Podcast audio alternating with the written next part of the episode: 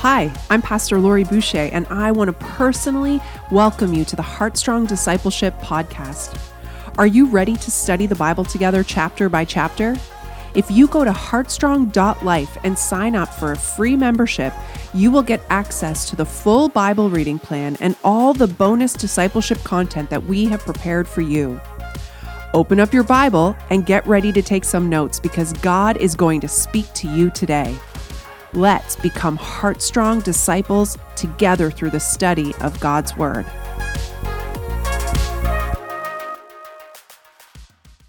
Father, we're starting our day. Um, it's dark, or most of us are, and we're starting it off fresh, and we just want to submit ourselves to you.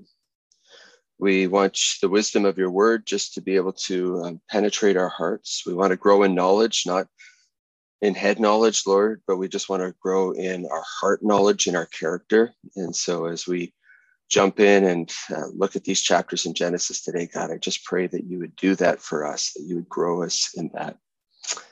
Uh, Lord, I also recognize that as we start today, we live in a peaceful country, a country that has um, bountiful resources. And as we look around the world, we see a lot of destruction, a lot of hurt. And we feel some of that here, Lord, but we don't feel it at the same level. And so we want to start our day with a posture of recognizing um, that we are blessed and that we um, live in a great land, not unlike Abram, who was blessed as a, as a, as a leader, and he was able to lead his people in a great land. And so, God, God, I just pray that we would have that same heart and that same posture today. Pray this in your name, amen.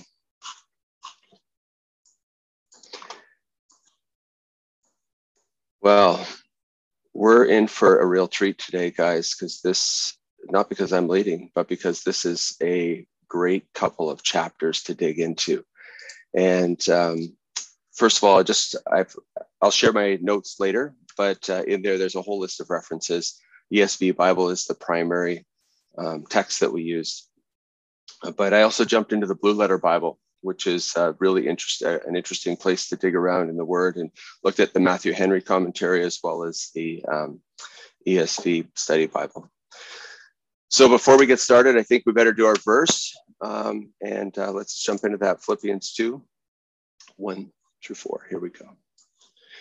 So if there's any encouragement in Christ, any comfort from love, any participation in the Spirit, any affection and sympathy, complete my joy.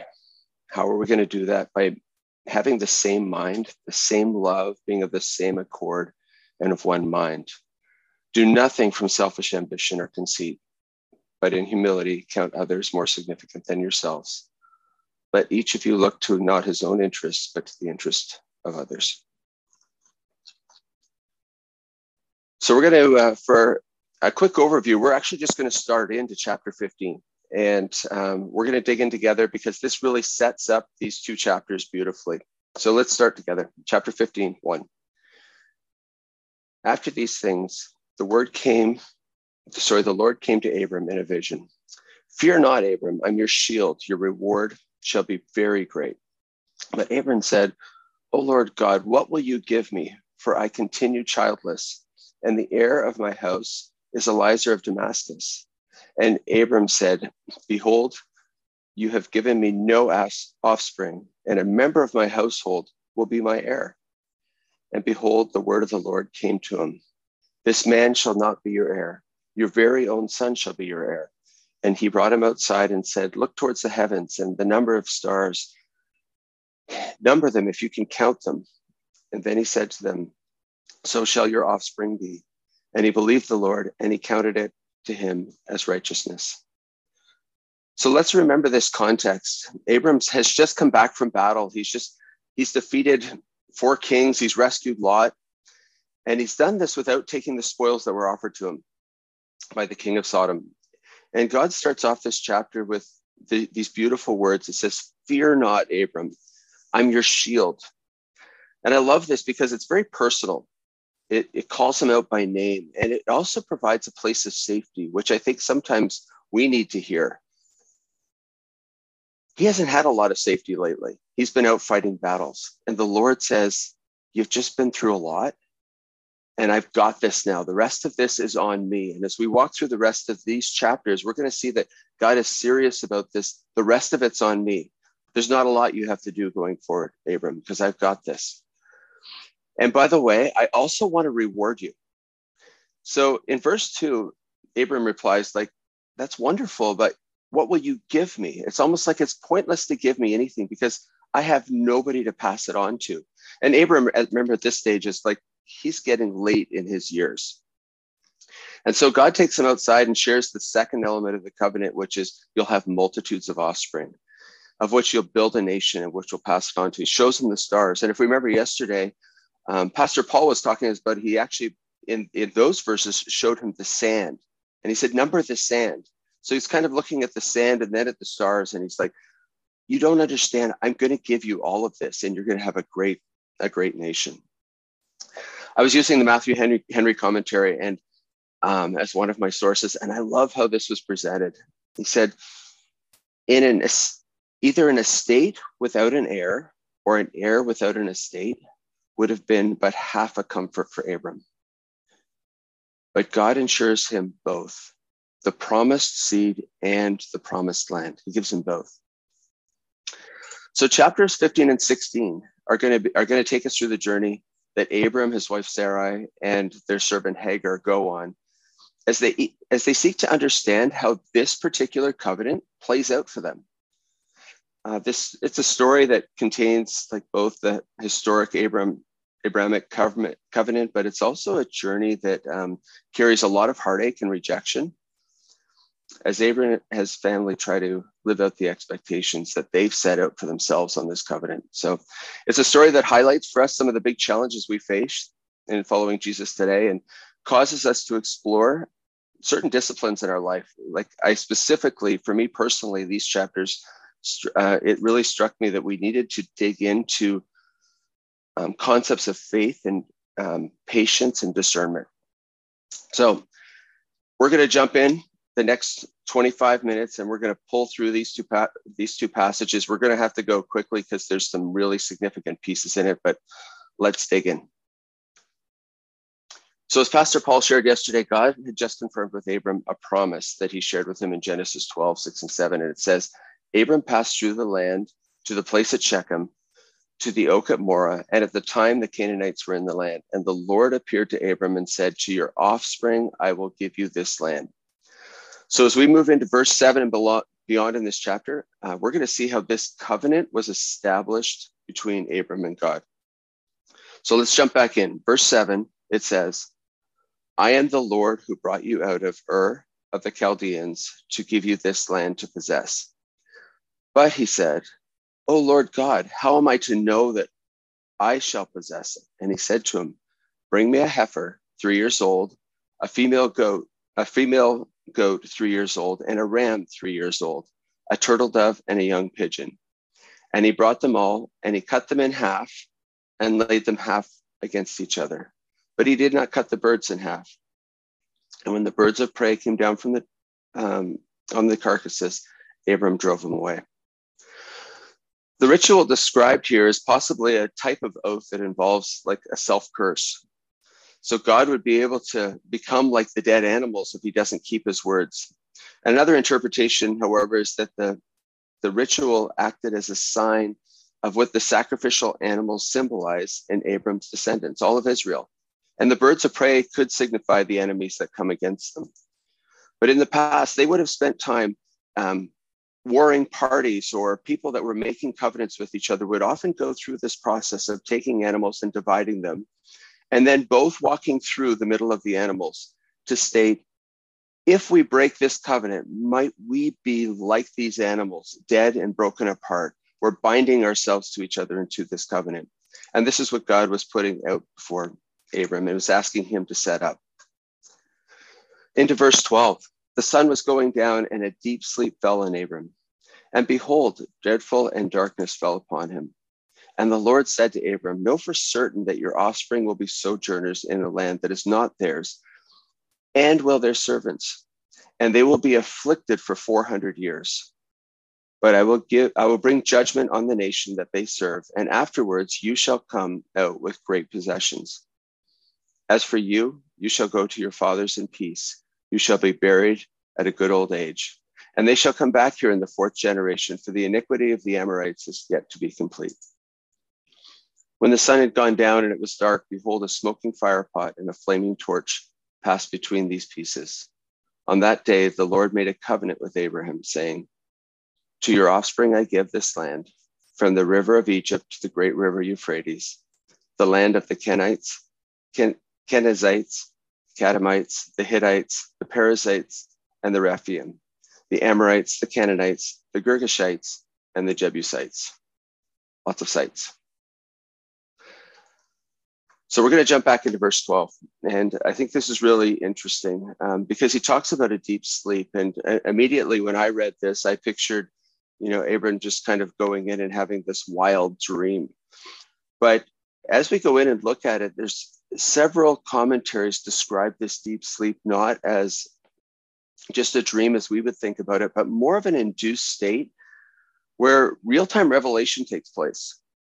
And the words here could have been described as the deep sleep that fell on Adam in Genesis 2 21. So it's it isn't just a crazy dream, it's this intentional, supernatural, and, and direct communication with Abram. And then in verse 13 onward, God clarifies the future for Abram and his, and his offspring. And the good news is he'll live for a very long time. The bad news is that his offspring will spend 400 years away from the promised land. And then this really, um, these really interesting verses in, in 17 through 19. Uh, and uh, this is an area we could spend a lot of time in. We're not going to today, but this is a really interesting piece where we talk about the, the covenant. And it says, God alone was, was symbolized by the smoking firepot and the flaming torch passing between the pieces of the sla- slaughtered animals. Because in this particular covenant, Actually, he was alone in taking the responsibility to fill the covenant pro- promises. And I shared before that sometimes in the past, they would have both parties walk through the animals to demonstrate each other's responsibility in this. But in this case, it was actually just God through, through this fire pot and through the flaming torch that walked between the animals. And it, all of this was by God's grace, and it was received by Abram through faith. And this this actually struck me as a brand new observation. This covenant just it reflects the covenant that god made to us by jesus on the cross. Jesus alone takes that full responsibility to fulfill the covenant promises all by god's grace. It was a it was a it was a brand new revelation for me as i read through this um yeah let's just so let's just jump in a quick note about verse 18 here and it said on that day, the Lord made a covenant with Abram, saying, To your offspring, I will give this land from the uh, river of Egypt to the great river Euphrates. And another brand new revelation to me, and um, not so to my wife Lois, which is usually the way it works, right? Like I have this great revelation. She's like, Robb, come on. we all know that. But I'll share it anyways, just in case there's somebody else in here that doesn't know this. Uh, the covenant that God made to Abram and his descendants about the land they would occupy it's much larger than the Israel we would know today. Like it's much, much larger, right? And there was the expectation that God will still, there is the expectation that God will still, in his sovereignty, increase the area known as Israel at some point in the future. And I, I, I was listening to a couple of uh, pastors, um, Jewish leaders, who are actually speaking about the expectation of what God is going to do because of the promised seed and the promised land.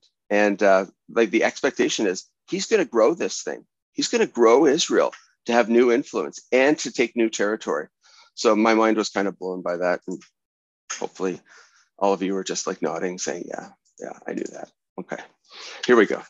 We're going to jump into chapter 16. And this is a, this is a, a great chapter. So now Sarai, verse one, now Sarai, Abram's wife, had borne him no children she had a female Egyptian servant whose name was Hagar. And Sarai said to Abram, Behold, now the Lord has prevented me from bearing children. Go into my servant. It may be that I should obtain children by her. And Abram listened to the voice of Sarai. So after Abram had lived 10 years in the land of Canaan, Sarai, Abram's wife, took Hagar, the Egyptian, her servant, and gave her to Abram, her husband, as a wife. And he went into Hagar, and she conceived. And when she saw that she had conceived, she looked at contempt towards her mistress. And Sarah said to Abram, May the wrong done to me be on you. You I gave my servant for you to embrace. And when you saw that she had conceived, and when she saw that she had conceived, she looked on me with contempt. May the Lord judge between me and you. But Abram said to Sarah, Behold, your servant is in your power. Do with her as you please. Then Sarai dealt with her harshly, and she fled from her. There's a lot to unpack here. Um, you know, Sarah's been carrying the weight of bearing no children, and in this woman, in this culture, like a woman's purpose was to bear children, and so she's been childless. She's carrying this weight, and it's been ten years since God's blood covenant with Abram in chapter 15, and they have had no children. So she was well beyond childbearing years. So Sarai, impatient with the Lord, comes up with a plan marry my Egyptian servant Hagar, and maybe we can start our family together. I don't know if you noticed that in the verse, but she said we can start our family together. So it's a good it's good for us to note here that it may seem appropriate true for this like for this type of relationship to take place today, but in the ancient world, um, it was not only acceptable but widely practiced even after the Israelites left Egypt in the time of Moses, where where um, men, specifically men that were that had um, riches, would take on additional wives, and they would have kind of covenant relationships, or they would have um, contractual relationships with these other wives to grow their tribes. So, like, culturally, what was acceptable, taking multiple wives, was never encouraged in the Bible. And we're going to see, just as we look ahead, it doesn't work out very well, usually. And this one is a great case of it not working well. So, um, before we jump in, uh, there's a, there's a couple of parts in this passage that I would just love to just spend a little personal time of reflection on. And uh, the first question that I was really wrestling with as I as I read through this passage is like how was Abram to know that taking Hagar for a wife was either a good or a bad idea? Like really, like how how would how would he have known that? Um, I've been spending a lot of time thinking about this because having a clear picture of what to do in the situation is very confusing. Like there was nothing that Abram was doing that was illegal immoral or against the direct instruction of God. Like God had promised him an heir, not Sarai, right? He had promised Abram an heir. And so he's been waiting for it patiently now for about 10 years. Like he has been hanging on saying, Lord, you promised this to me and it's not coming. But what's interesting is in this, like as we're waiting for him to go through, I actually don't see him I don't see any of these like prayer moments or this moments where like angels come down and reveal to him what his next step is, right? He's in this posture of waiting. And I I feel like this often. Like in this world, like we can we can be good people, we could lead like legally upstanding and moral lives and and yet actually get God's path wrong.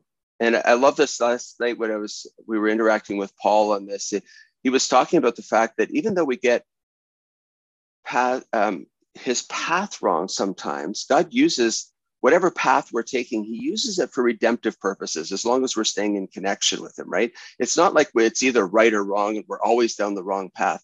But those discernment steps are really, really hard. And I, so I've just I've put myself in Abram's shoes here, and I thought, you know, I think there's a great lesson for us so that if we don't have an ongoing, alive, and vibrant conversation with God and Jesus, we're apt to make decisions like Abram and Sarah, like well intentioned, but in the end, they take us down a wrong path. And so, like, one of my reflections in this spot is like both small and significant decisions need to be brought before Jesus all the time so that we can live a life full of discernment. You know, God redeems and adjusts our paths like as we go along if we get it wrong he has the opportunity to kind of shift us around but we need to stay connected with him uh, second the second question in this passage that kind of really caused me to think um, about was patience and like what does patience actually look like um, they waited for 10 years I don't like that is just so outside of my idea of patience. Like my idea of patience is 10 minutes. Like, Lord, show me something and I'm ready to go. Right. That's that's the space that I live in. And so, like when I'm looking at, at the world today, and if I'm honest, if I'm looking in at the church, how often are we impatient instead of waiting on the Lord's very best for us? How often are we like that? And we do things like we buy something that's outside of our budget. Like, like we think, oh, we can do this, and we figure a way of rationalizing it, or we we want to get promoted at work, so we make ourselves look better than we are. So instead of serving, we work out of self-interest instead of, instead of service. Or we get excited in dating relationships and we advance it at a pace that leads us to living outside of God's ordained plan for marriage and sexuality. Like these are all areas that I look at our lives, I look at the world, and I look at even the church, and I just see us being so impatient in those things. But what if we ended up taking some time as Christians and we were able to step back a little bit and we would just, we were able to seek God's wisdom and what does patience feel like in each of these different areas? Um, I think that God would show us a lot about our own character and would develop us in our character in a way that would help us make better decisions over the long term. All right, jump back in. Those are just kind of two little nuggets that were that stuck out for me. Um, so Abram's gone along with the plan. He takes Hagar as his wife. He sleeps with her. She becomes pregnant. And then last week we talked about the fall. And remember, we were talking about how easy it was for Eve to be deceived and for Adam to go along with that deception um, a very similar narrative here, right? Like Abram could have taken the time to discern what God's will really was. He could have said, No, God promised me that he'd accomplish this a totally different way. And we can trust him on it, but he didn't.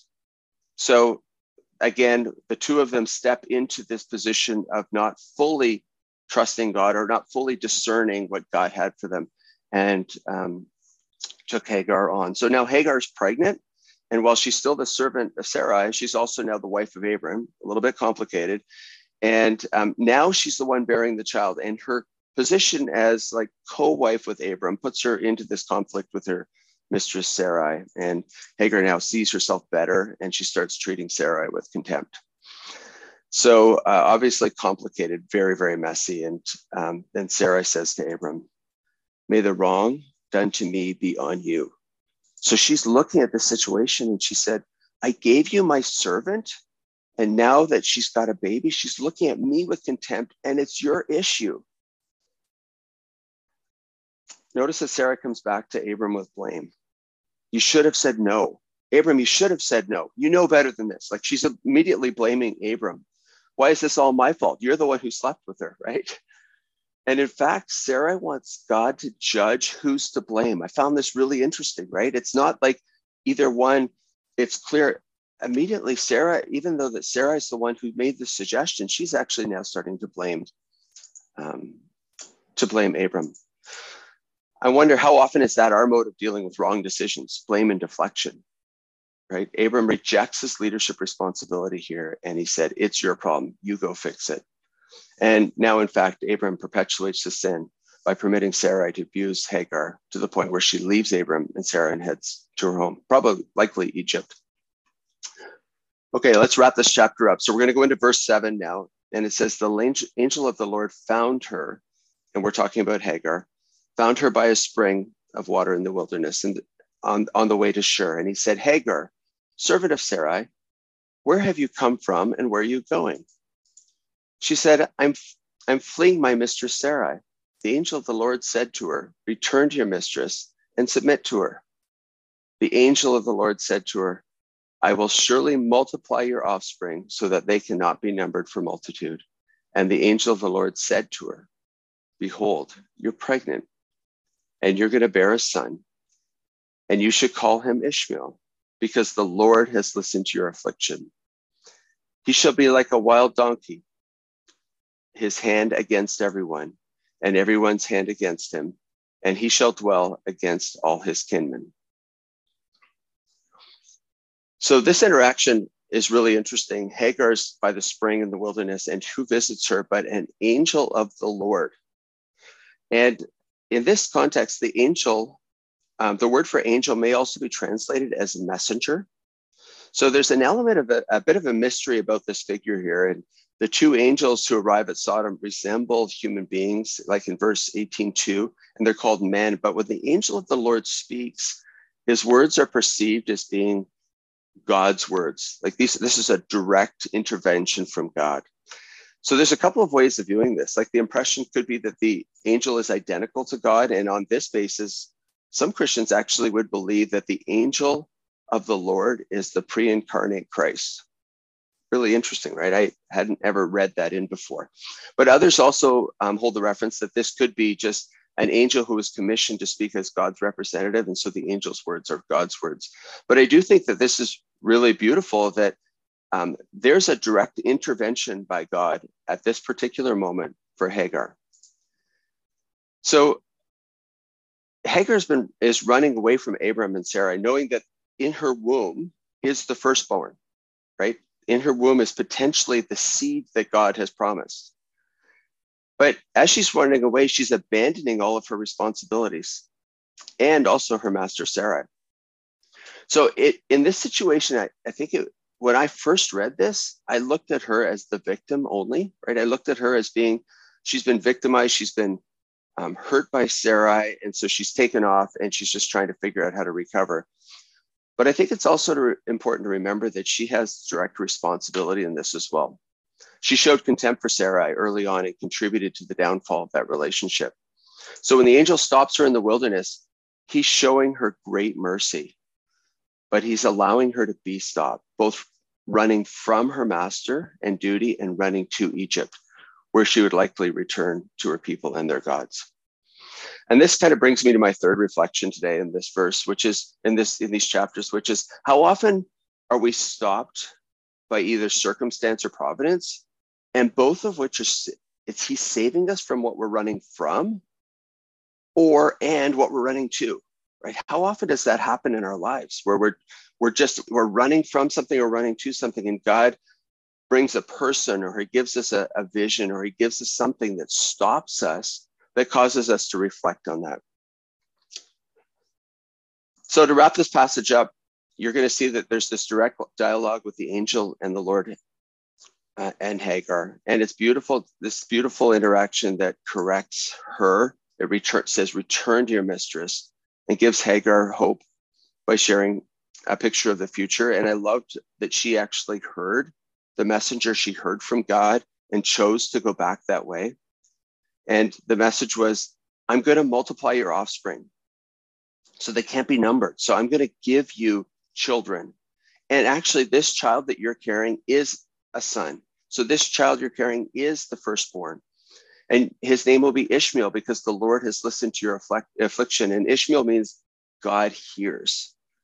And he shall dwell over all of his kinsmen. He's not going to be a servant like you, he's going to be over people. And so he not only just steps in and gives her a little bit of a picture of the future, but gives her confidence about what her offspring and what Ishmael is going to be able to do. Our final verse and Hagar bore Abram a son and called the name of his son, who Hagar had borne, Ishmael. And Abram was 86 years old when Hagar bore Ishmael to Abram. So what's really interesting as we wrap this for today. If you think about it, if you lived with Abram, Sarah, and Hagar during this time, you would leave this chapter thinking that God had provided Abram, his heir, for Canaan and the son in the son of Ishmael. We would walk away from this particular piece and we'd be like, God has fulfilled, God has done, He solved this. And so it feels like actually potentially what Hagar and Sarai and Abram have done have actually um, fulfilled the covenant that God had promised. So, in wrapping, I, I, I love it when the word becomes really practical for us. And I think today's passages, there was some really practical nuggets that we can take out. Um, so there's also like some very historic, like faith moments, right? Where we, with the Abrahamic covenant, covenant is like huge, right? That we, this is a part of our faith. But I think there's three stories or three thoughts that we could carry into our lives today that I'll just leave us with. The first one is not every decision in this world is black and white We need to seek God's discernment today more than ever. I believe this. So, whether they're small or significant, each decision has consequences. And my question for us today, my question for me today is Am I bringing everything? Are we bringing everything before God in our decision making? Are we bringing all the little questions, all the big questions? Are we bringing them before God in an ongoing decision, on an ongoing basis to help God, help allow God to help us make good decisions? A second thing that I, I walk away with today is uh, patience is a fruit of the Spirit for a reason. And intentionally living patient, self controlled lives will give us the best, best chance of staying in God's will for our lives. And so, my question for me, and I'm not a particularly patient, I like to drive things forward, but like what areas of my life are messy right now because I'm not waiting on the Lord? What areas are messy because I'm just not taking the time to wait on the Lord and be patient? And then the final thing that I am living with today and I'm wrestling with today is God's intersecting our lives all the time. And I'm am I listening to him saying, Robb, you're running from something or you're running to something. What is it that I'm running from or to? Like, what is it that I might be running from and I might be running to where God is saying, He's asking us to take a step back and say, Stop running. I want to be with you. I want to walk with you. Those are my three thoughts of the day, and maybe we'll just end in prayer and we can jump into some Q&A. Father God, thank you for your word. I thank you that it is practical that it allows for us to um, see things that will help us live lives that are more closely connected to you, that helps us lead, lean in to the things that are difficult. It helps us to lead into things like being more patient and, and seeking discernment and to hear your voice, Lord. I thank you that your word points those things out to us. And God, I just pray today that as, as we all start this new day, that we would have a posture of presenting ourselves for you before you that you might show us how we can live our lives that builds deeper character and that demonstrates our love for you and our love for others in meaningful and tangible ways. And we pray this in your name. Amen. Thank you for joining us for today's Bible study. Don't forget to visit heartstrong.life to access our daily blog for even more encouragement. Visit the Heartstrong shop with all kinds of awesome merch like hoodies, t shirts, and mugs to remind you of this awesome journey of discipleship that you are on. Log in to heartstrong.life to access all your member content, resources, and downloads. We have live Bible studies for adults, students, and a Bible boot camp for kids. Let's become Heartstrong disciples together.